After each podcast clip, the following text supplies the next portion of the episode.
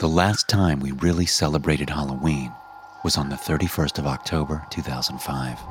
My wife and I had both grown up and found our place in a small, friendly neighborhood. It was full of families that loved the fun tradition of trick or treating. Each year, dozens of tiny monsters would pour out onto the street, looking for all sorts of candies to fill their bags. Linda and I were thrilled when our own son, Matt, finally grew old enough to partake himself. And at the ripe old age of five, we accompanied him on his first journey into the night, making sure he'd stay safe. He was a bit nervous at first, seeing all the masked children running about, some jumping out from bushes in futile attempts at scaring their friends. But he quickly came to enjoy the sight. We dressed him up as a tiny version of Death, with a minuscule scythe made from wood. He'd swing it around clumsily, more often than not, hitting himself in the head. Together, we made our way from house to house, watching as Matt's bag slowly filled up. Before we'd even made it halfway through, we knew there would be no way he'd finish a fraction of the candy without getting a tummy ache, meaning I'd have to find a way to sneakily claim some of his treasure for myself. A lesson in sharing, perhaps. As the clock struck nine, it was the high point for the kids. Most were running on a scheduled curfew that would take effect at 10, meaning there was precious little time to knock on as many doors as possible. I took note of a particularly good costume that looked like a demon, full on with wings and a tail swinging with each step. That temporary distraction was all it took. My wife had just turned to say goodbye to one of the neighbors, and as we reverted our attention to Matt, he was just gone. We didn't take it too seriously at first. We figured he was waiting around a corner, preparing to jump out and scare us. But as we called his name, he still didn't respond. Matt! Linda called out, getting more distressed by each second. I ran around the houses, checked in the bushes, scouted the crowds of costumed kids, but he was nowhere to be found. We started knocking on doors and asking bystanders if they'd seen him, at which point we quickly realized that the entire neighborhood had fallen into a state of panic. There were parents all over, running around and calling out the names of their children. Have you seen Dylan? One of them asked with a panic in their voice. Twelve kids had gone missing in the span of a single minute, all disappearing without a trace. Those who remained were quickly escorted back inside as the parents ran around the neighborhood in a frantic but futile search. The police arrived swiftly, taking questions and joining in. But they too were quickly overwhelmed by the sheer scale of the event. Never had a kid gone missing more than a couple of hours, much less without a trail. But that night, a dozen children vanished off the face of the earth, and despite every effort made, they could not be found. The search went on for weeks, then months, and by the time a year had passed, the missing children were unofficially declared dead as means to give the families closure. But no answer could be given, and in the wake of Halloween 2005, our neighborhood fell into a deep depression. All public events were canceled, and Halloween itself became a day we could only try to ignore. Linda and I never stopped looking, but without anything to go on, we could only look to others who'd experienced similar events. But wherever we turned, we were given the same answer you have to let it go, you have to move on. Still, we managed to stay together. Though I could see Matt's eyes and my wife's, and she saw his smile in mine, our love was the only thing preventing us from drifting to madness. Each Halloween, we'd lock our doors, hide away from the world until the day passed. A tragic tradition that would occupy each of the next 10 years. And as time passed, we tried to get back on with our lives. Our son was nothing more than pictures and memories that haunted us. That was how it would be until Halloween of 2015. We were sitting in our living room, looking through old pictures when we heard a scream coming from the street. Thinking someone was in danger, we rushed outside. We found one of our neighbors tightly hugging a little girl dressed as a witch. It was an odd sight, considering our neighborhood didn't celebrate Halloween. One made even stranger by the fact that our neighbor was hugging a random girl. Julie, I can't believe it's you, the woman cried. The name rang a bell, and I quickly realized it was the name of her daughter that had vanished on Halloween 2005. She had been 10 on the day she vanished, and despite a decade having passed, she hadn't aged a day. She'd returned wearing the same clothes, though a bit worn out. Two more of the missing children were found shortly after, both wearing their costumes from 10 years ago, not having aged even a bit. Within the next hour, more children kept reappearing in the same spots they'd vanished from. Linda and I ran towards the last place we'd seen Matt, not willing to believe, but desperate to see our son again. Sure enough, there he was, still dressed as death, but missing his scythe. We called his name in tears as we ran towards him, but he didn't share the same enthusiasm. He stared at us with an empty, horrified look in his eyes, as if he couldn't trust what he was seeing. We kneeled down and hugged him tightly, expecting some sort of reciprocation.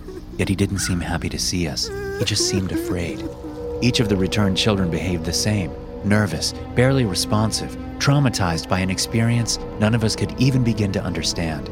They were all brought to the hospital for observation, where a massive team of specialists were brought in an attempt at understanding the situation, but none were successful.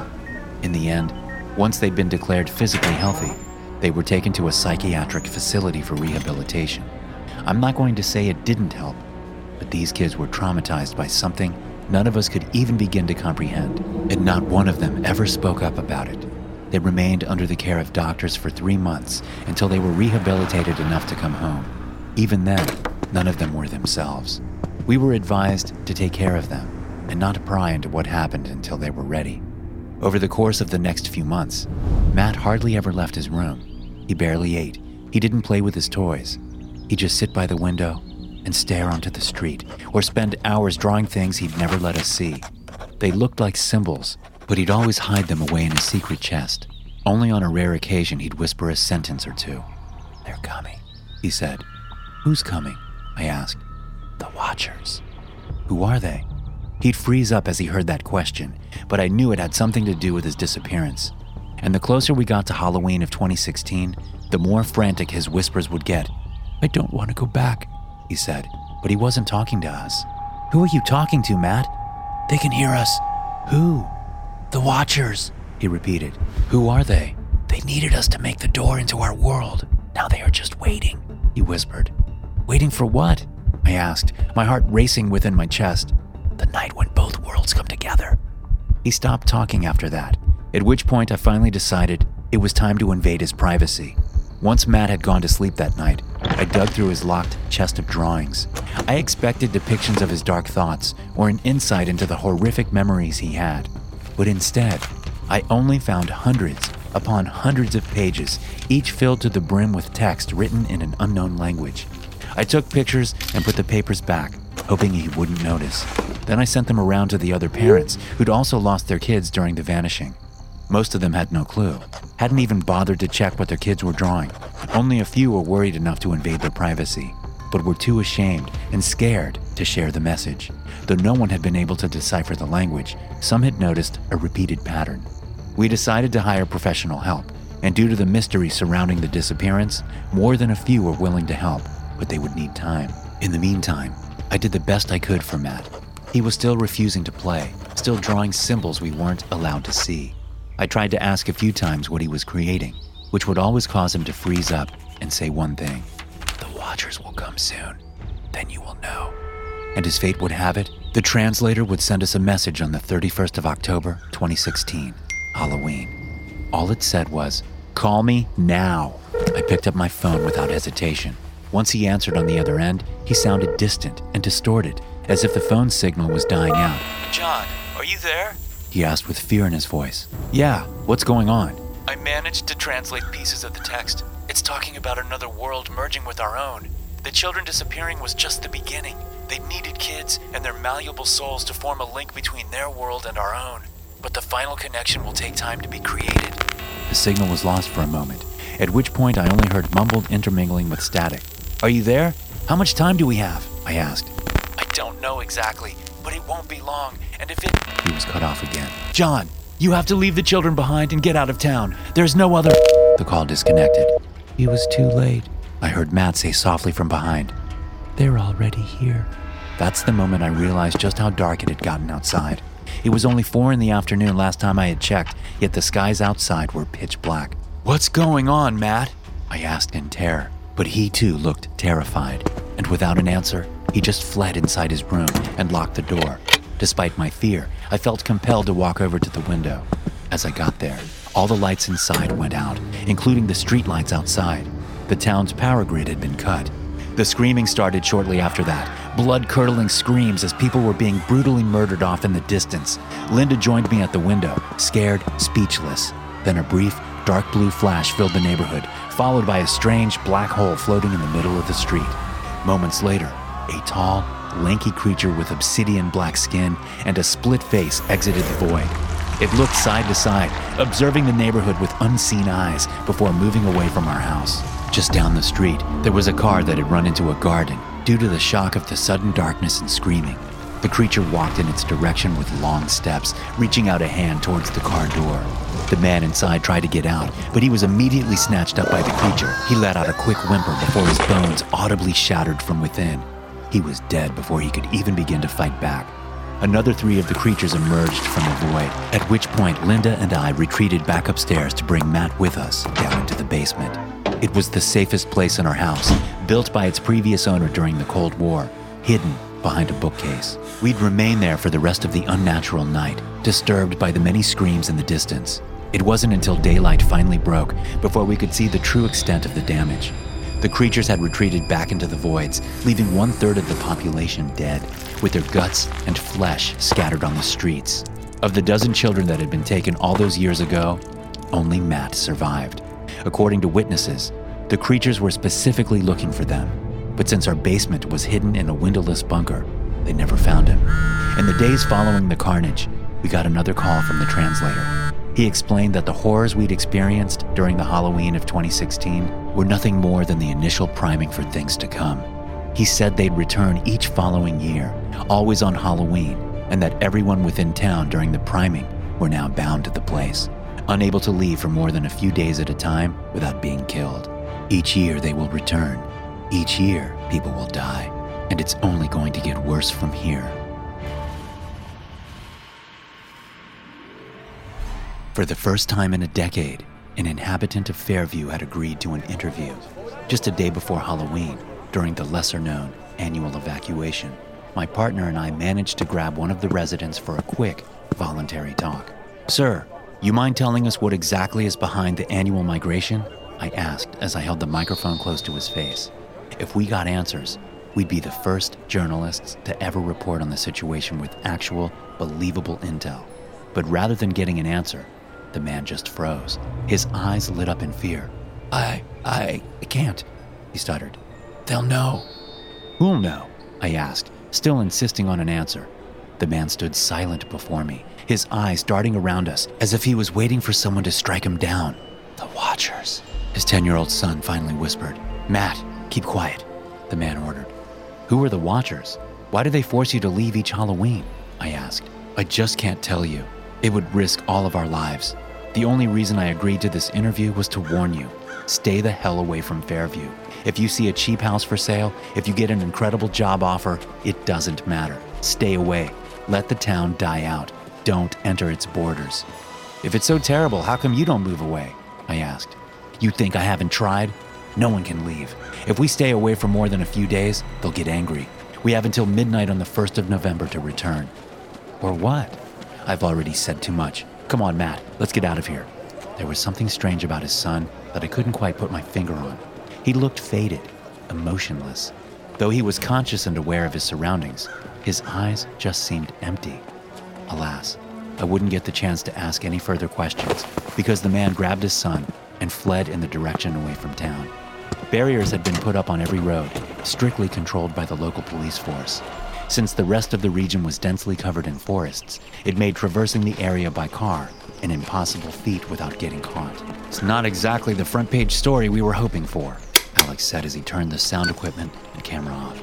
I guess we have to visit the town itself, I said. If we get caught and spend a few nights in jail, it would still be worth it.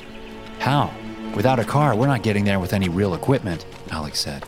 In this case, sacrificing quality for an actual story is worth it. So we drove back to the nearest motel, where we'd set up a portable base.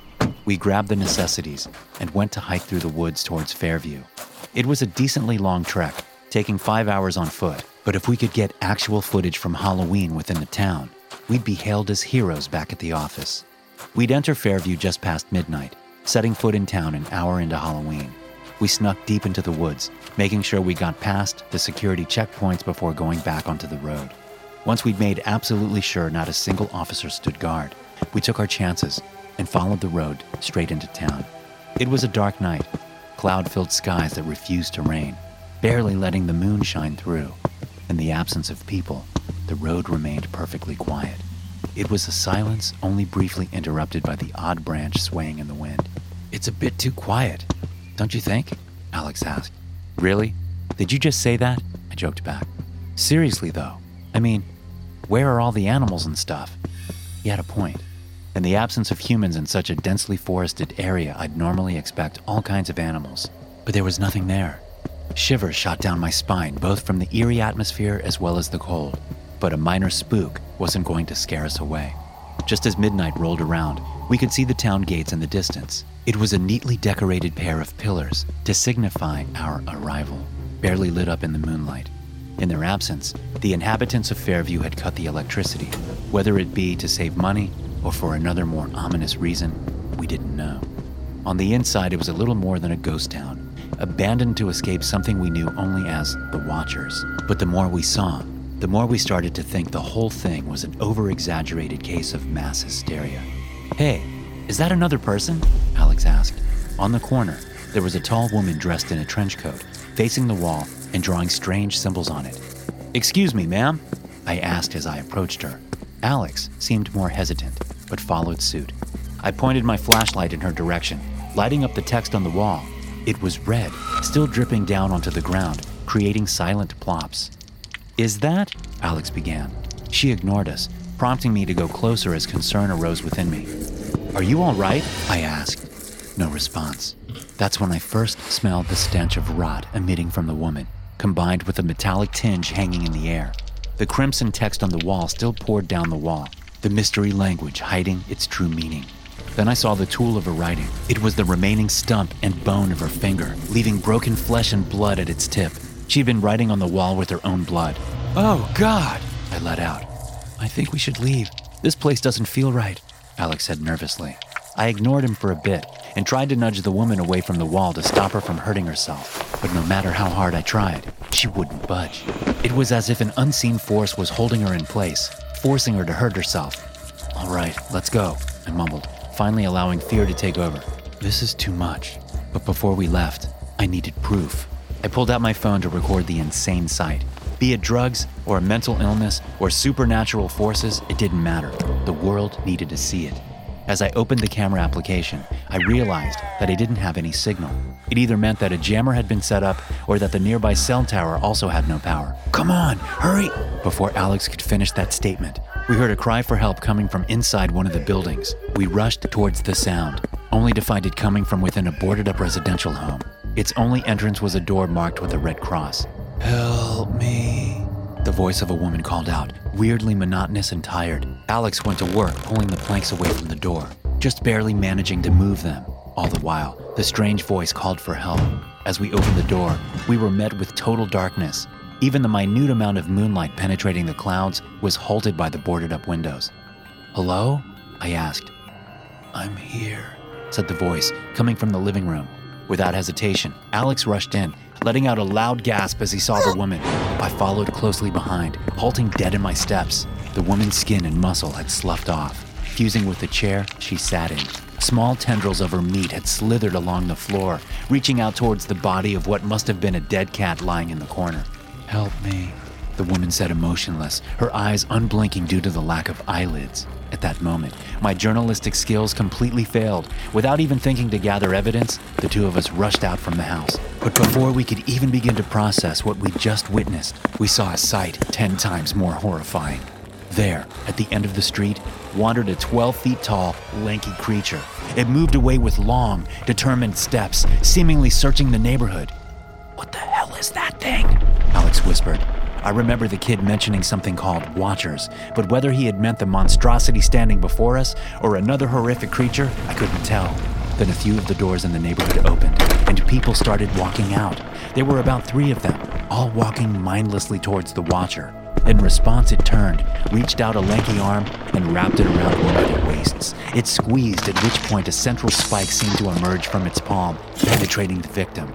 Only when it pulled away could we see the sharp tendril retreating back into its hand. Once the first victim was let go, they just retreated back into their house, their abdomens torn and their guts visible. I pulled Alex by his arm and signaled for him to start running. We chose the fastest route towards the town gates, only to be stopped as two more of the watchers walked by. They froze as they saw us, almost perplexed that we weren't transfixed like the others. Run! I called out, turning around and fleeing. Alex followed suit, only a few feet behind me as the creatures gave chase. With their long steps, they quickly gained ground.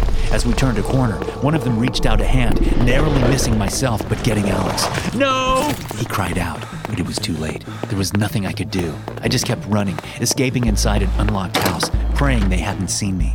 I thought I was in the clear, but the loss of Alex had rendered me unable to come up with any feasible escape plans. Instead, I chose to sit there and wait for daylight to finally break me free from the nightmare I'd willingly entered. But as the minutes turned to hours and not a single hint of daylight shone through the small cracks in the windows, I knew something was wrong. It wasn't until I heard the door open that I dared move. I grabbed a piece of wood I could wield as a weapon and prepared to fight. But it wasn't a monster that had entered the house. It was Alex. He had a severe abdominal wound, but it wasn't bleeding too severely, meaning he might have a chance at survival. Yet he ignored me completely, apparently in a trance like the other remaining inhabitants of Fairview. He casually walked over to the nearest empty wall. Once there, he pulled on his abdominal wound, covering his hands in blood, and started writing in the same strange language the woman had been writing in. Day will only come once all are one, he whispered, seeming to translate the text. I jumped at him, hoping to stop him from digging into his own wound, but preventing him from hurting himself was a futile task. I could only watch as he mutilated himself and kept writing. Day will only come once all are one, he repeated. I tried for hours to stop him from bleeding out, but for each attempt I made, he just hurt himself more until his body just collapsed, dead on the floor. Even then, he didn't stop talking. Day will only come once all are one. Night still ruled the world outside, and I was starting to understand what he meant. Day wouldn't end until all had been taken by the Watchers, and until then, the night of Halloween would last, which led me to this moment. I've hoped for my phone to regain signal, or for someone to come to my rescue. But with the everlasting night, my phone's internal language has morphed into something similar to the writings on the walls. The only way to end this night is to join the rest of the inhabitants and get embraced by the Watchers. I only pray that once I do, the suffering of all the undead people in Fairview will finally end. This show is sponsored by BetterHelp. Do you sometimes feel like you need to get something off your chest? Everyone, including myself, carries around stress, and sometimes it builds up until it feels like you might burst. That's where BetterHelp comes in. Therapy is a safe space to talk through what's on your mind and figure out how to move forward. With BetterHelp, you can finally get things off your chest and start working through what's weighing you down. BetterHelp is entirely online, designed for convenience and flexibility to make it easy to fit your schedule. You just fill out a brief questionnaire, get matched with a licensed therapist, and start your sessions. If your therapist isn't a perfect fit, you can easily switch at no additional charge. So why not give it a try? Therapy offers broad benefits, from reducing stress to gaining new insights. Take that step with BetterHelp and feel the relief. Get it off your chest with BetterHelp. Visit betterhelp.com slash DNS today to get 10% off your first month. That's BetterHelp, H-E-L-P dot com slash DNS. $10,000? You were fucking with me, right? Tony asked in shock. I'm dead serious. We'll split it three ways. We just need to stay in there for 12 hours, Dan explained. Man, I'd pay to stay in a haunted house. This is literally a dream come true, Tony said. Sounds good, but this is different. 10 years and no one has completed the challenge, Dan said. I'd remained silent during their discussion. Just like them, I loved anything abandoned, haunted, or scary. But Dan was right. That place was different. It was just wrong. Hey, Ian, what do you say? Dan asked. I don't know. Come on, are you actually scared? He asked. I just think it's strange. The challenge has been out for 10 years, and no one has managed to get through the night. Some even suffered mental breakdowns and allegedly suffered mental breakdowns, Dan clarified, cutting me off. 10,000 bucks, man. Come on. Dan was a hard guy to say no to, and with the additional prize money, it was a challenge we seemed destined to take upon ourselves. The three of us, just barely out of high school, which literally meant that sum would literally change all our lives. At no point would the front doors be locked. We'd be free to leave at any point, forfeiting the challenge. To win, we'd have to stay inside from 6 in the evening to 6 in the morning. In theory, it sounded easy, but reality would prove to be far more complex once we set foot inside. You're the next ones? An elderly man asked as we waited in front of the main gate. He looked worn out, tired from the stress brought upon by years of an uneasy life. Yeah, we're here for the challenge, Dan said. You're just kids. Are you sure you're old enough? He asked. We're all 19. Well, Tony is still a week away. He's a slow one, Dan joked. I'm gonna need some ID, he said. A driver's license would suffice, and with a sigh, he led us towards the front door. Twelve hours. These are the rules, he said. We know. It's going to be fun, Dan said. No, it won't, he said as he unlocked the door. It creaked loudly as it opened, revealing little more than a main hall covered in dust and darkness. Feel free to leave any time, but you should know that it keeps getting worse the longer you stay inside. At some point, you won't be able to leave, no matter how much you wish to. What do you mean? Tony asked.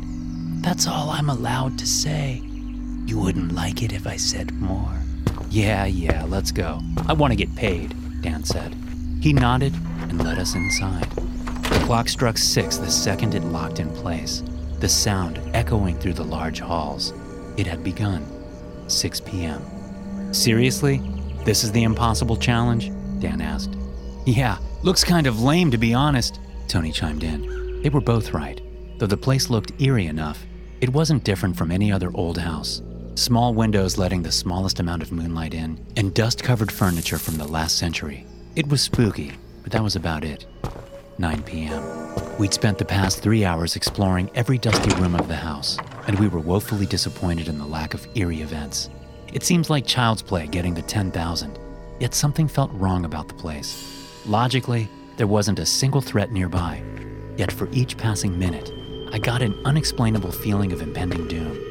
I didn't feel comfortable sharing it with Dan or Tony, but the look on their faces told me they could feel it too. 11 p.m. We decided to spend the remainder of the night in the main hall. All things considered, it was the cleanest and most well lit up place in the house. Only on the rare occasion that someone needed to take a leak, we would split up to visit the ancient bathroom. Dan and I were sitting silently together as Tony did his business. The house creaked weirdly as the wood reacted to the changing temperatures outside. We were considering whether or not we just sleep through the night and collect our winnings when we heard a loud gasp coming from the second floor. We rushed towards the sound without hesitation, running through a door none of us had even noticed up until that point. It led into a children's room with cheerfully painted blue walls with ducks on them, and in the middle stood an empty crib. Tony stood motionless in front of it, not even reacting to our presence. The entire room felt out of place, too modern compared to the rest of the house but it wasn't exactly scary. Tony, are you all right? I asked carefully as I tapped his shoulder. It's not possible, he mumbled.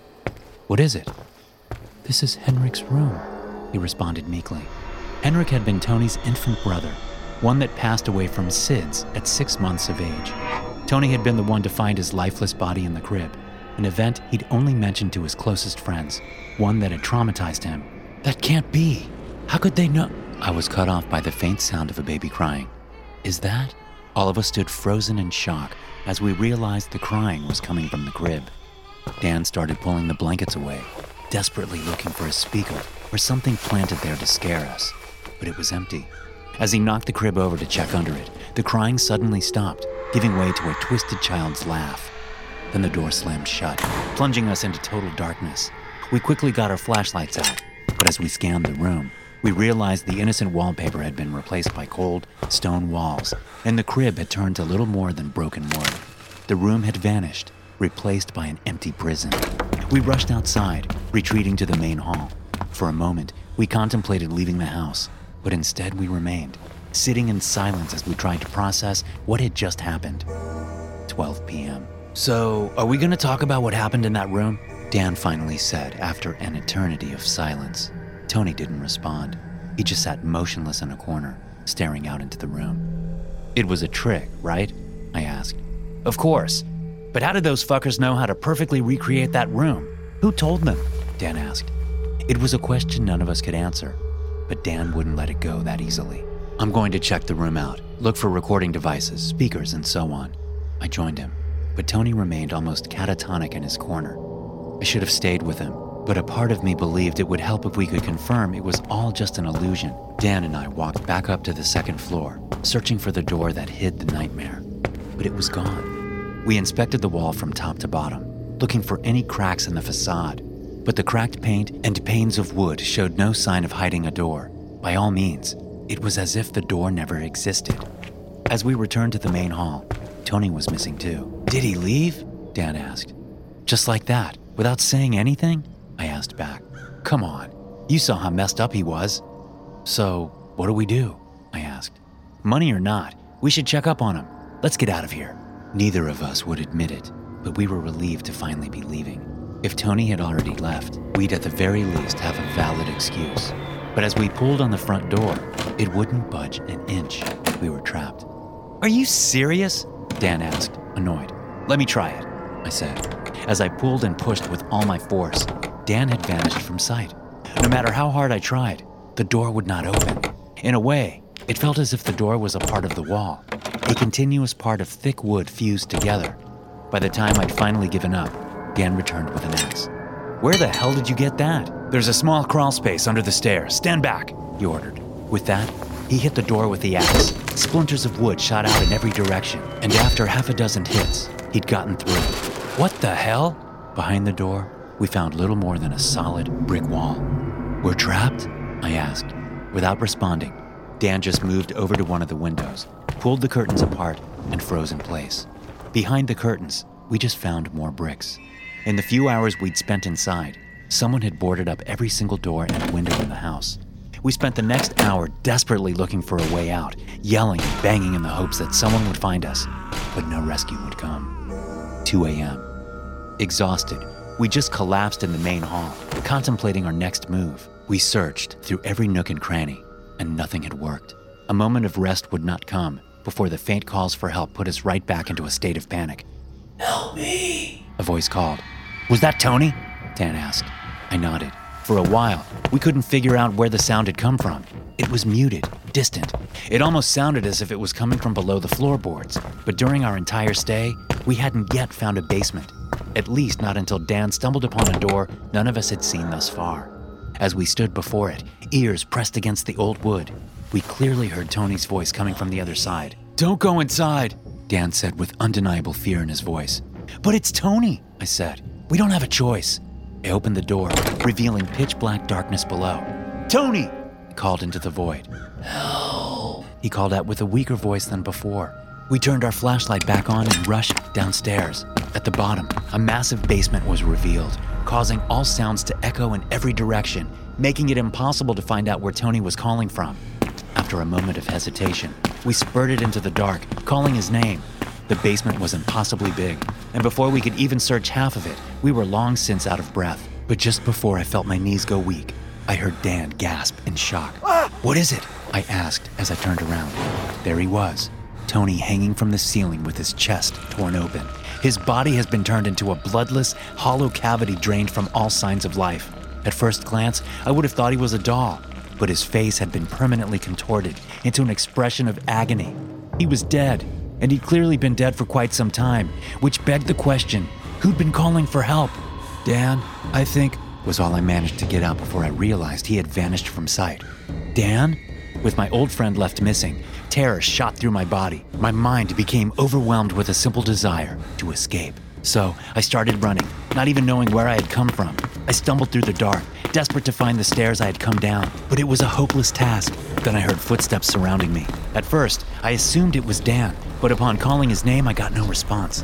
That's when I realized just how many there were tiny footsteps coming from all directions, letting out ominous whispers. I kept running, going in circles until I finally saw a light. It was coming from the stairs.